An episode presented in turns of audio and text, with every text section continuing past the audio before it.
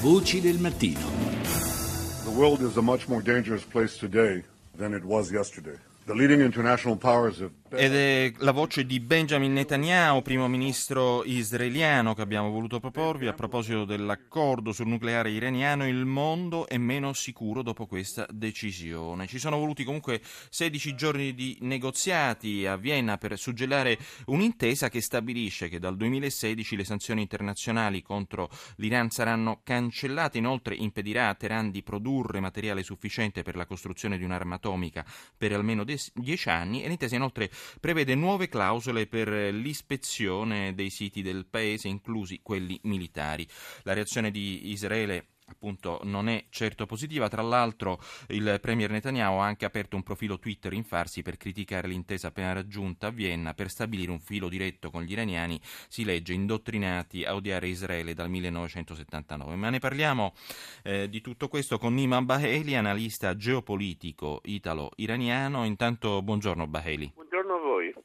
Allora, avete sentito, lei ha sentito appunto la reazione di Israele, probabilmente eh, un po' scontata come anche scontate diciamo, le reazioni eh, di Arabia Saudita e dei settori conservatori americani, molto critico era il Wall Street Journal, però la maggior parte degli osservatori ed, guarda, ed analisti guarda comunque al bicchiere chiamiamolo mezzo pieno, insomma, sottolinea come la diplomazia abbia avuto la meglio sulle armi e in un Medio Oriente devastato anche oggi dalle guerre e dal terrorismo la cosa non accade spesso.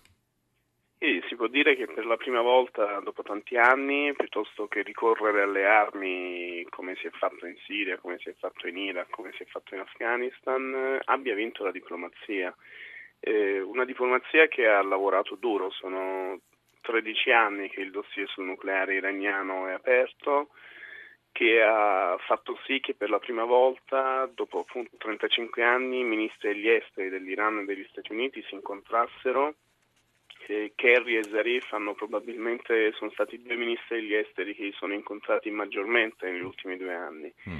E si reputa, si spera quantomeno che questo nuovo accordo, per come diciamo, si è visto nel, nella, nell'allegato che hanno mandato, possa creare una nuova era di collaborazione nel Medio Oriente e ci mhm. sono varie situazioni nelle quali gli interessi iraniani e statunitensi possono convergere. Senti, per esempio, no, sì. per esempio? Per esempio in Afghanistan, in Iraq, mm. gli interessi iraniani e statunitensi sono gli stessi, ovvero di tenere il paese certo. unito, eh, sotto un governo centrale forte. Ecco, parliamo un attimo di due cose, di due aspetti da sottolineare. Da un lato si parla appunto delle importanti conseguenze sul fronte economico, l'Iran potrà, eh, potrebbe adesso inondare il mercato di petrolio e dall'altra parte le conseguenze sul piano interno. Infatti è vero che eh, il regime degli Ayatollah è ufficialmente un bastione dell'anti-americanismo, ma, ma la popolazione e soprattutto i giovani sono i più uh, filo occidentali della regione medio orientale. Eh, Baheli? Lo stesso, dicevo, lo stesso. Ti sentiamo malissimo. Mi sente adesso? Sì, adesso sì. Dicevo, lo stesso Rouhani subito dopo le prime elezioni, subito dopo le elezioni presidenziali, fece una, un, un'indagine statistica rivela, rilevando che l'80% degli iraniani erano favorevoli a intraprendere delle, delle, delle relazioni con gli Stati Uniti. Per cui l'Iran mm, paradossalmente è la popolazione più aperta e più filo-occidentale all'area. Tra l'altro appunto in Iran c'è una, c'è una popolazione fortemente cosmopolita.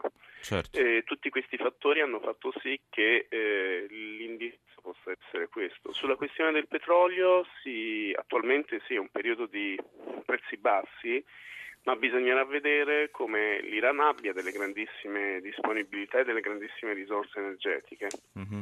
che sono rimaste però obsolete in questi ultimi 35 anni di isolamento, per cui prima che l'Iran possa essere in grado di inondare il mercato energetico di petrolio, ma soprattutto di gas naturale, perché l'Iran è il secondo per riserve di gas naturale al mondo, abbia bisogno di grossi investimenti, per cui probabilmente il potenziale iraniano energetico non potrà esprimersi prima di un due o tre anni. e questo potrebbe in qualche maniera uh-huh. aver fatto sì che i russi si siano sentiti in qualche maniera tutelati e abbiano permesso il raggiungimento di questo accordo.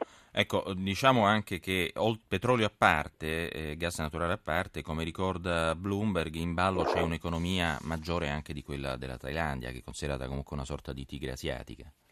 L'Iran è un paese di circa 80 milioni di persone con un reddito medio e una capacità umana molto forte. Da un punto di vista industriale tutte le varie società europee sono lì. Si considera che per esempio l'Iran, grazie o per colpa delle sanzioni, abbia avuto un'industria aeronautica molto obsoleta e si reputa che oggi l'Iran e le varie compagnie nazionali aeree iraniane siano abbiamo necessità di comprare circa 400 aeroplani e quindi già soltanto da un punto di vista dell'aviazione civile si fa capire qual è questa grande scommessa che si apre, anche da un punto di vista del mercato automobilistico. L'Iran è il primo mercato automobilistico del Medio Oriente, per cui già adesso le stesse compagnie italiane sono in fila per cercare di trovare il loro spazio nel mercato iraniano. Certo. Bisognerà ricordare che prima di questo... Dobbiamo salutare, grazie Anima Bailey per il suo contributo, la linea va al GR1 condotto da Giuseppe Crapazzano.